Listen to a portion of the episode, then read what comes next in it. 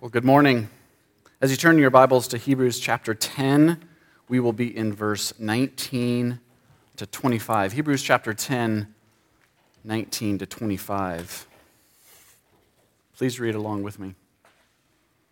Therefore, brothers and sisters, since we have confidence to enter the holy places by the blood of Jesus, by the new and living way that he opened for us through the curtain, that is, through his flesh, and since we have a great high priest over the house of God, let us draw near with a true heart in full assurance of faith, with our hearts sprinkled clean from an evil conscience and our bodies washed with pure water.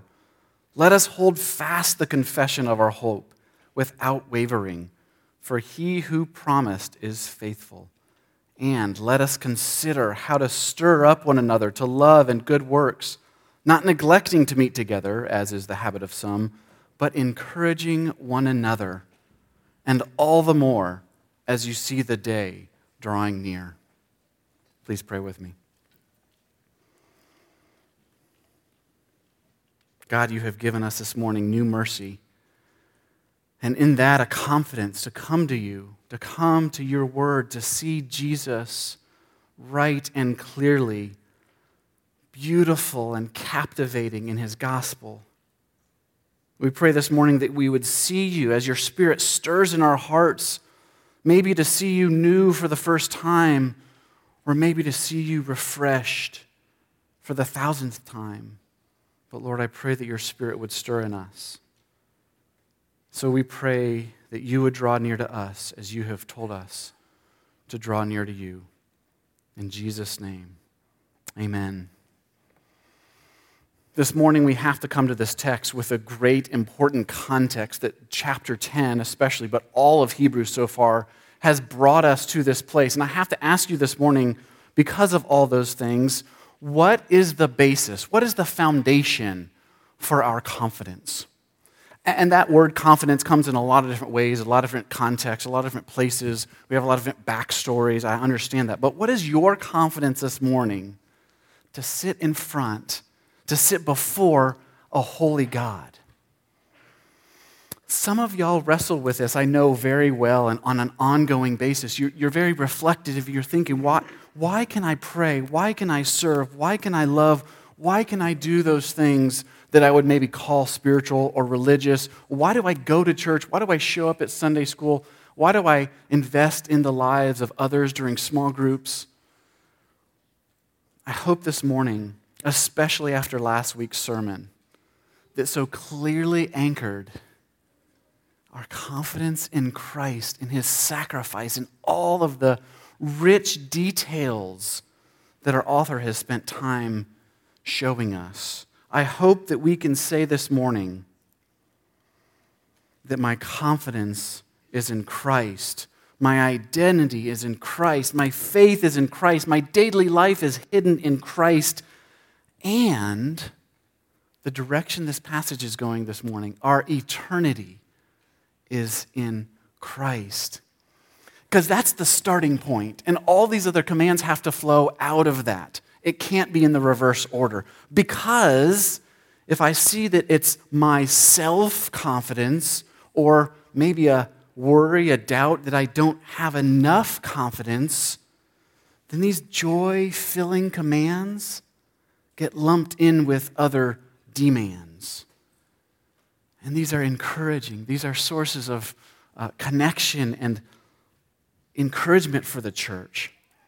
So, see, read, hear, enjoy these commands as the result of confidence, not the cause for confidence.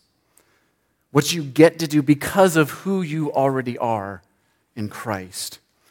So, with that, I want to break out two reasons that the text shows us that we can have confidence, and then three really important commands draw near, hold fast, and stir up. So, let's plow in.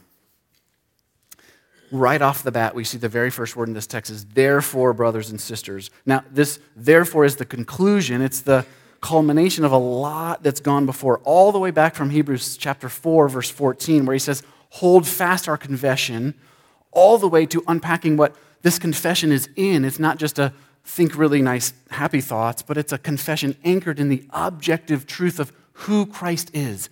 The promise that has been woven through the Old Testament for centuries is now pointing ahead to who Christ is. He's a high priest, he's the final sacrifice. All of this is pointing that we have a full and final forgiveness through Christ. All the way that gets us to this therefore.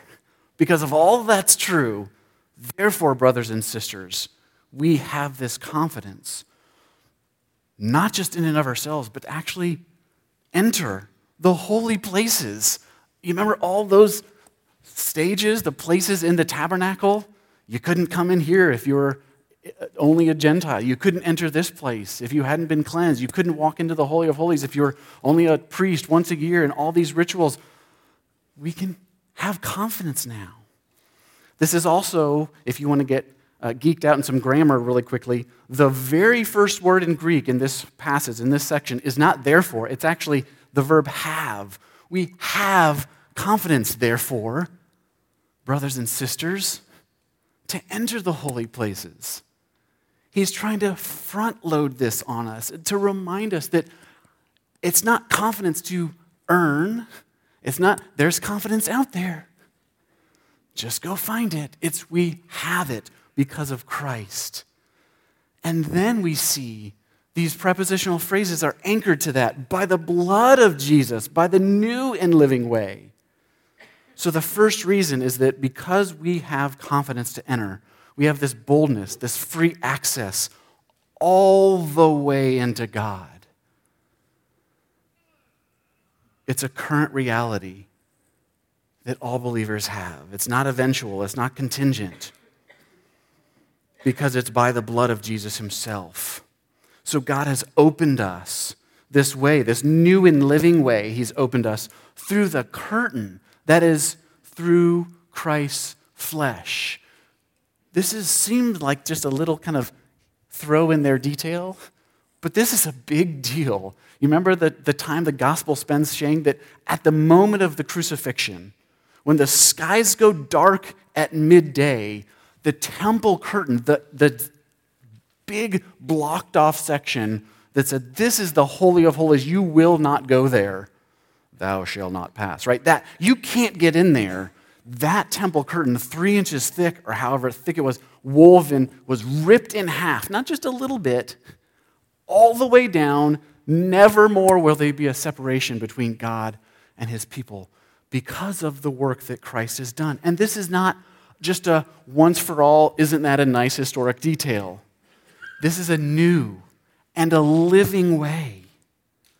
That in Christ we have a way to the Father. And this is beautiful because it's both life giving and Christ is now living. Don't just catch that as an interesting play on words. It's, it's life giving for us because of who Christ is that He's living in us. This way now that we have open for us, it's exactly what Jesus said he would do. Remember back to John chapter 10? Jesus says in verse 9 and 10, I am the door. If any, anyone enters by me, he will be saved. I came that they may have life, and not just eke by, but have life abundantly. And then in John chapter 14, verse 6, he says, Jesus said to them, I am the way, the truth, and the life. No one comes to the Father except by me. Jesus himself has opened this new and living way through his own body, his own flesh. And if that reason weren't good enough, the second reason, since we have a great high priest over the house of God, He's not only the, the entrance way in, he's there himself. He's in the very presence of God. He sits at the, at the right hand of the Father. He sits because his work is finished. Last week we remind, were reminded there's no more double jeopardy for us. Christ's sacrifice has completed everything that we could never do, and he sat down to prove it was done. But he's there in the presence, in the holy places, before the very throne of God. Hebrews 3 6, says that Christ is faithful over God's house as a son. And we are his house if indeed we hold fast our confidence and our boasting in our hope. Please, people of God, don't miss that because Christ is there as a son, we are there as his brothers and sisters. We're family. How much confidence does that give us? I had a big brother, and oftentimes it was, you know, a little bit of a, a quarrelsome thing, dare to say. I wouldn't have that much confidence if, if my older brother said, Yeah, come on in, it'll be great. Ooh, he'd be setting me up for something, right? But Jesus says, I've done it all for you. I've brought your way and I made your way into your father's house, my father's house. He loves you. And Jesus is now saying, Come in, eat with me, drink with me, enjoy life with me. How much confidence can we have because of that?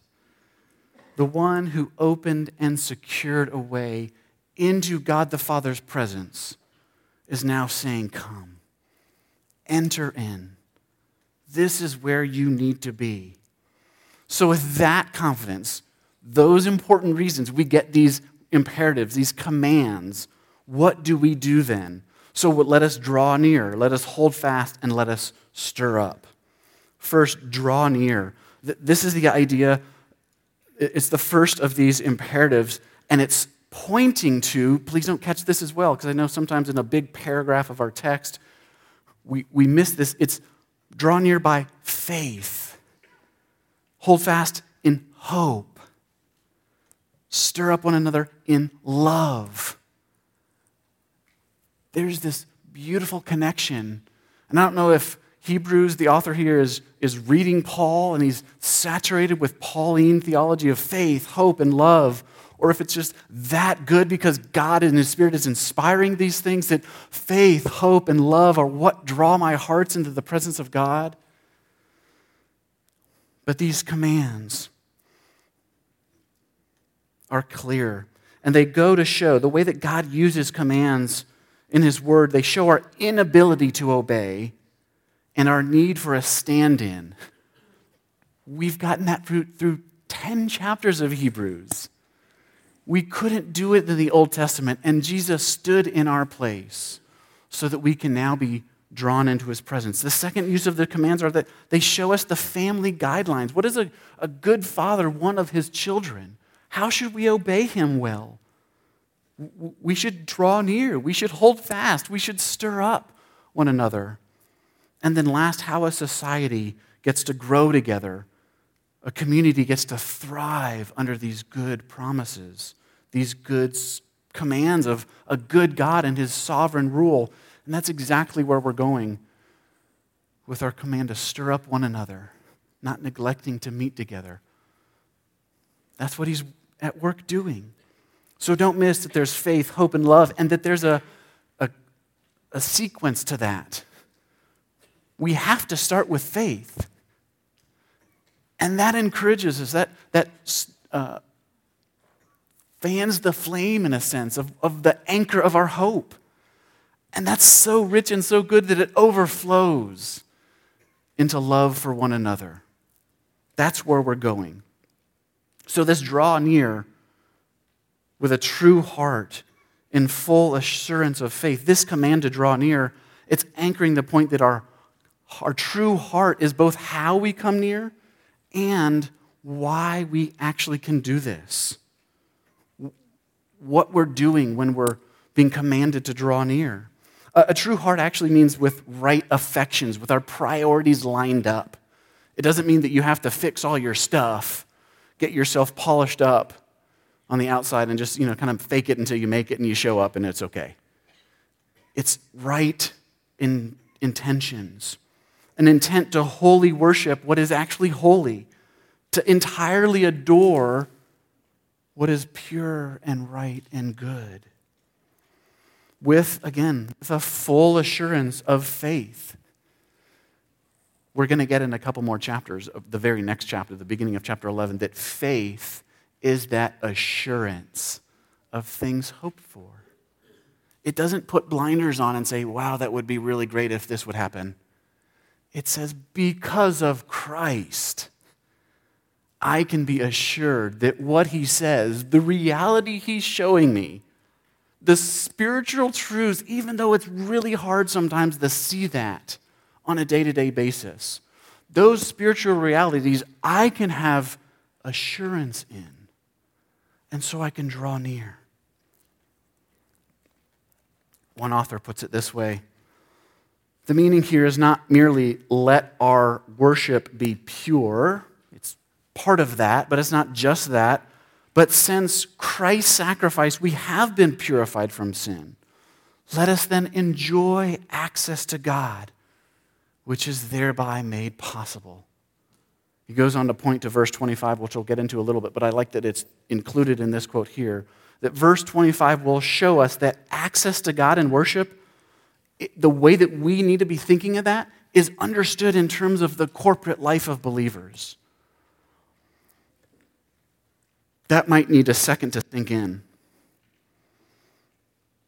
And it's hard when I come, when I'm obeying the command to draw near with a full assurance with a true heart, and I look around at other people, and my impure heart wants to compare and to get into competition with them, even though they don't know it, so I can always win. And we're saturated in a society that is so individualistic. It's all about me and it's very consumeristic. So it's all about me and what I get. Please don't leave this place saying, Wow, I don't feel like I got anything out of that. And that's not a statement of my ego at all. Please do not hear that. Please don't come into this place with your hearts thinking it's only all about you.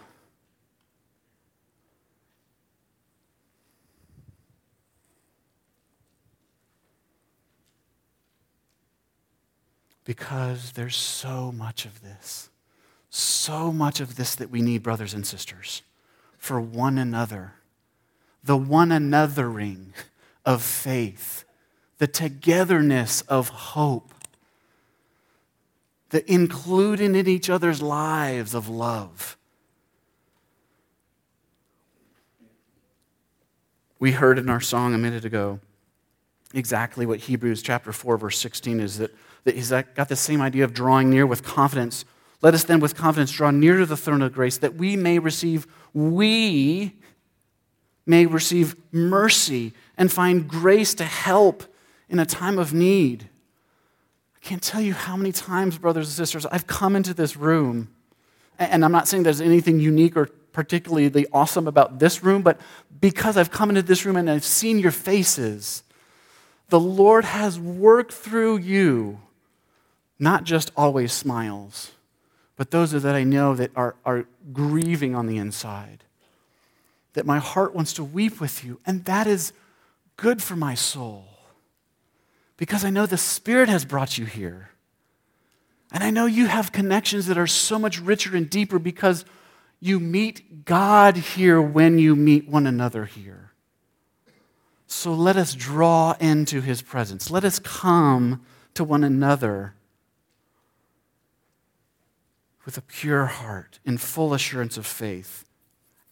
And in case you're wondering, my heart ain't always that pure. I, don't always have the right intentions, the right priorities, the right motives. Praise the Lord for the very next phrase. With our hearts sprinkled clean from an evil conscience. Reminding it's not you that's fixed yourself up to get into this, this the presence of God. It's Christ. Again, the blood of Jesus, verse 19, right before that, that's what sprinkles our hearts clean. And why is it the evil conscience that's made clean?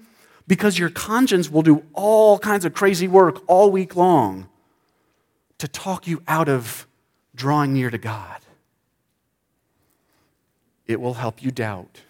it will make you worry. Your conscience will over competitize. That's not even a word, but you know what I'm saying. It will make you want to compete on levels that you can never achieve. And the evilness of your conscience is derived from the wrong aspect of guilt. I could go on a separate tangents about how our society today wants to take conscience and make it the leveraging tool for how we can be free of all the hindrances of society. And, and those are old traditional ways of doing different things. Just put those off so you can live your best life now and, and let yourself go and be true to yourself. But Christ's blood has washed our hearts clean. And his pure water, the water of the Holy Spirit, has washed our bodies so that we draw near with a true heart because of him. So, what could keep us away?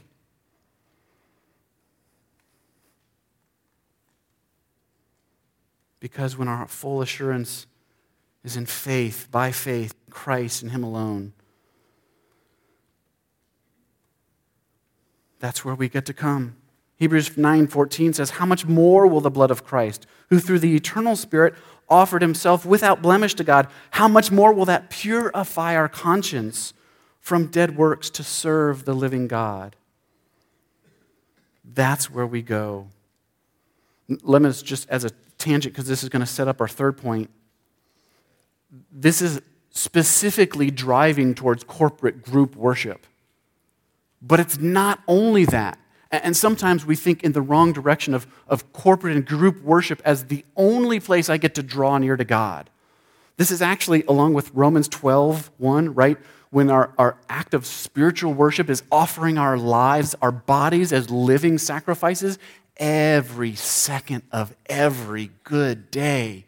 In those terms, I get to draw near to God always. I'm drawing near to the throne of grace in prayer, yes, and that's pivotal in corporate worship, of course, but that's everywhere. This is not a, a caveated command only on Sundays between the hours of. This is the always draw near to, to God because His grace is always present. But especially in times of need, especially when my heart might not feel it then I need it even more. So, first, draw near. Second, hold fast.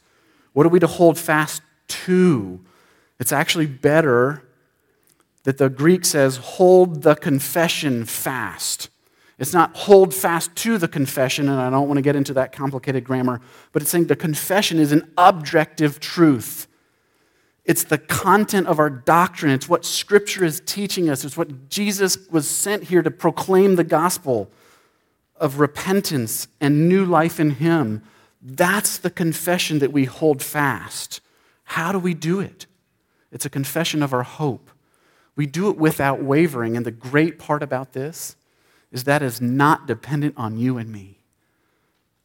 How much I waver, how much I doubt, how my heart is fickle. I'm all over the place.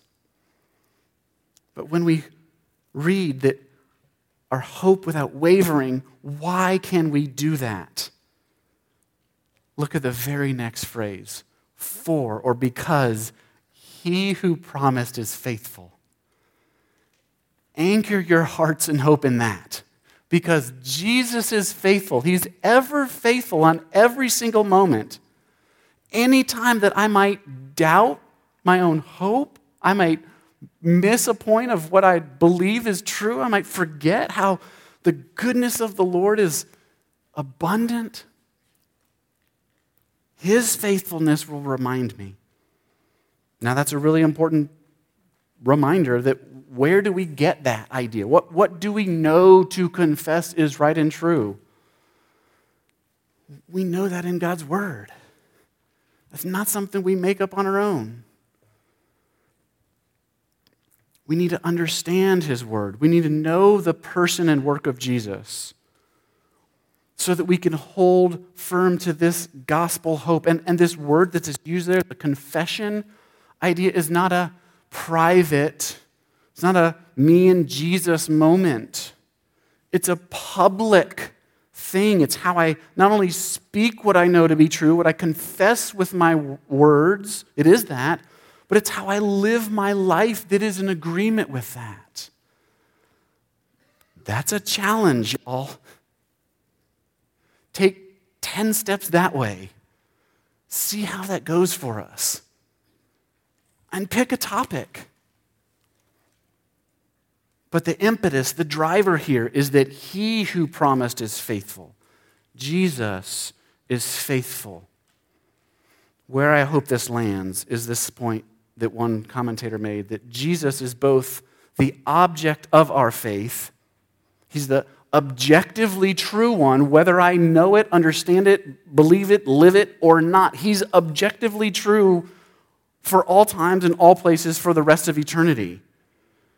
But he's also the one who has come all the way down to save me in my uttermost lost in depravity and sin, all the way down to give believers a firm and secure hope because of his death, resurrection, and heavenly exaltation.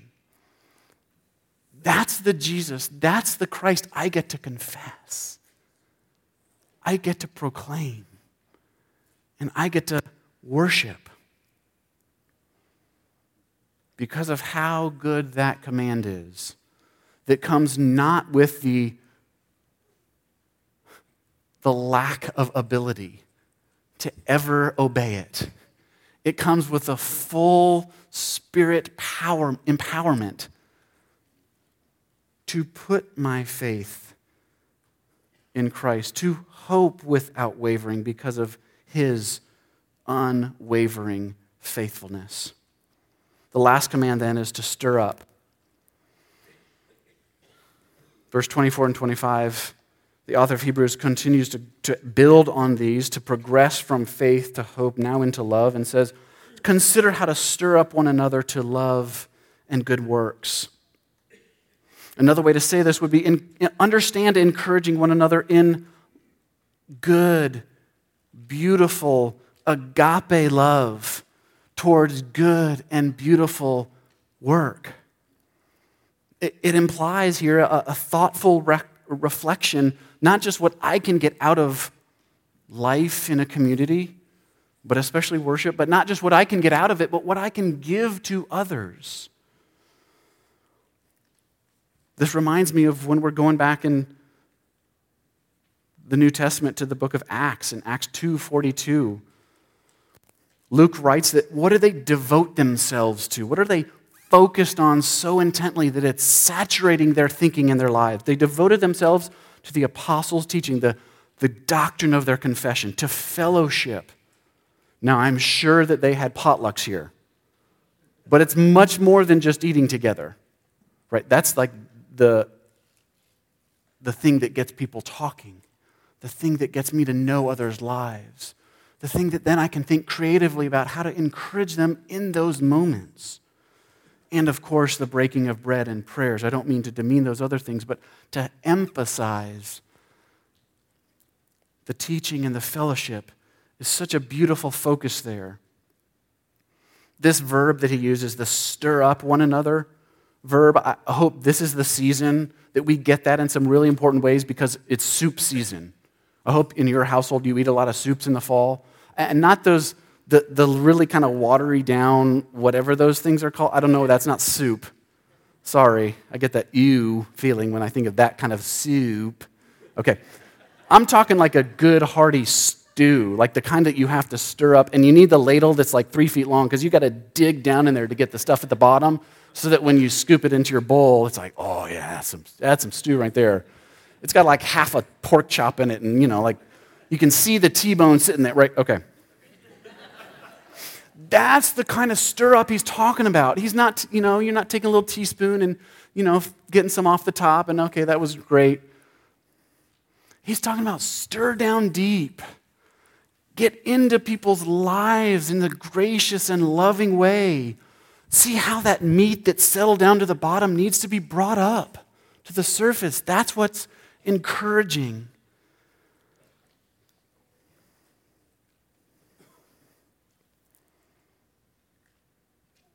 The word he first uses is consider.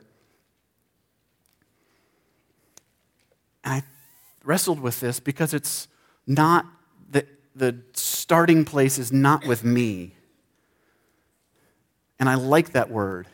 The starting place when you consider something is it's that truth is already there. You need to set your mind on it.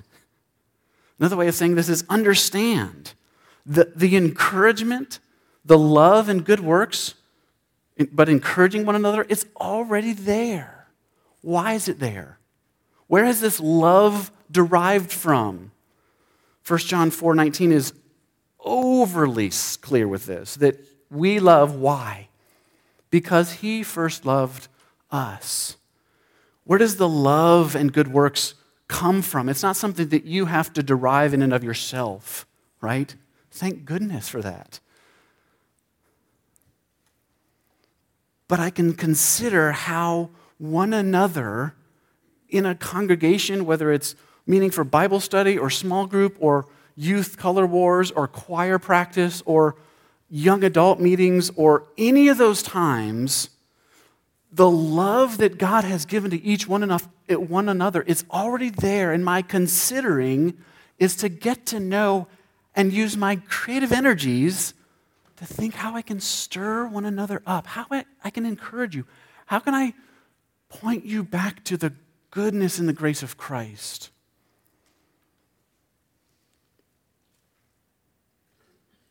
That's what I get to consider. In a church like this, and I can say this because I've only been here a short time and I have seen so many bits of evidence of how you do this well. You enjoy one another in fellowship so that you can get to know what areas of life do they need encouragement and think, thinking creatively about this. We've met together and this person prayed for this request. I can not only text them the next day, but I will show up next week asking about that. Or I've gone to their kids' games because I know that they're really struggling with whatever this is the, the coach or the situation or other teammates. Or I, I want to go visit this person when they're in the hospital, not because I feel guilty if I don't and they did it for our family, so I better, you know, reciprocate. But I want to encourage them. This is hard for them. This is a challenging season. I want to go and stir them up in love. Y'all do that. And this is encouraging us to do it for those really good, right reasons. But we can't ignore that that next phrase, not neglecting to meet together, as is the habit of some, we can't forget that that's there. So, the logical conclusion on a positive side is, is that when you're considering how to stir one another up to love and good works, it means you actually have to meet together. Yeah. You got to be in people's face. I don't mean like in their face, but you got to be in their lives. You got to get to know them, care about them, ask them good questions. So many of you do that so well. But the negative side of that is if we're not meeting together, we're not obeying this command. We're not stirring one another up. There's a book that's recently been written called The Great De-Churching, and I almost don't recommend reading it because it's a little depressing. One of the mainline statistics that they go with is the, the detail that 40 million people have left the church over the last 25 years. That's a big number. And this is the first time for as long as we've been recording these statistics that fewer people are attending church, less than 50%, than attend church. That, those statistics tell me a lot of different things about kind of the landscape we're living in. But the positive thing that that shows me is we have a lot of opportunity not to get in people's lives and to kind of be nosy and pick out their flaws and all those kind of things, but to do what you do when you know the overwhelming joy of the grace of Christ, what that has done for your life. and getting to share that with someone else, whether it's a good day, a hard day, a struggling day, a doubting day, or just a kind of meh.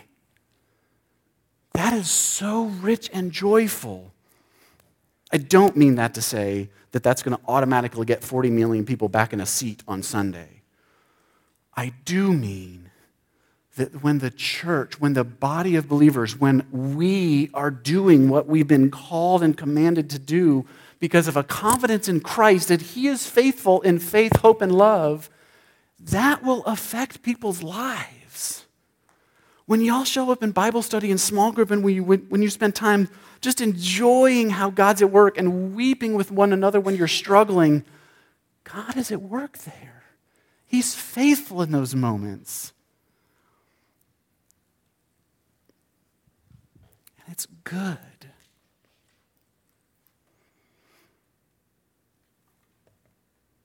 The encouragement in the very two last phrases encourage one another, and all the more as you see the day, capital D, day drawing near, the last day.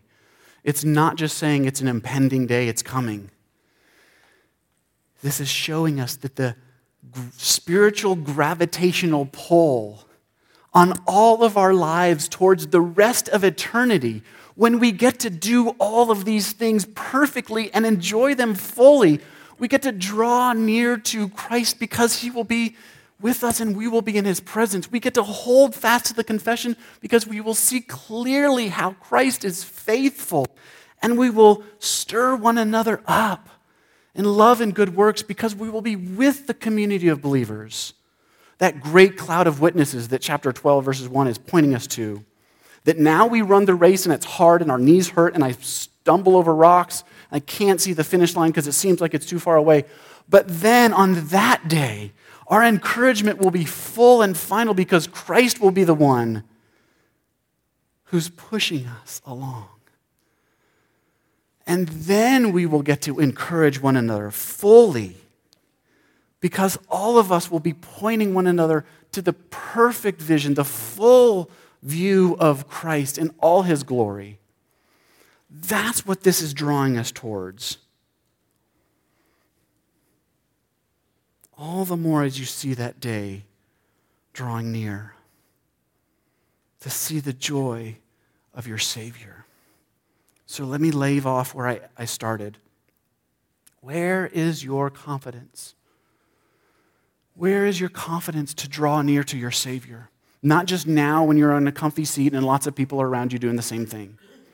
Where is your confidence tomorrow morning after the coffee is worn off and your coworkers asking you questions?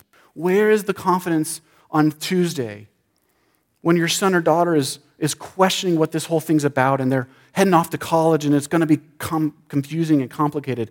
Where is your hope on Wednesday when you're visiting a friend who's dying and it's hard? Where's your hope on Thursday when your marriage is struggling? When you can't see that there's a light at the end of the tunnel? When you can't imagine reconciliation could actually happen? Where's your hope on Friday when your own heart doesn't want to believe?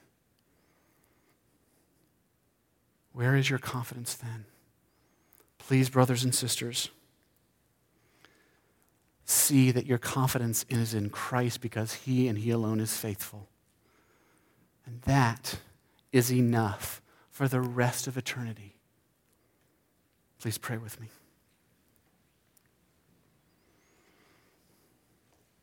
God, our Heavenly Father, your truths are rich. Your gospel is incredible. And I pray as we go from here, as we finish up with this beautiful song, as we go from here, that our hearts would be anchored to your steadfast love, your abounding grace, and your new morning mercies. Let that be true because your Spirit is at work. I pray this in Jesus' name. Amen.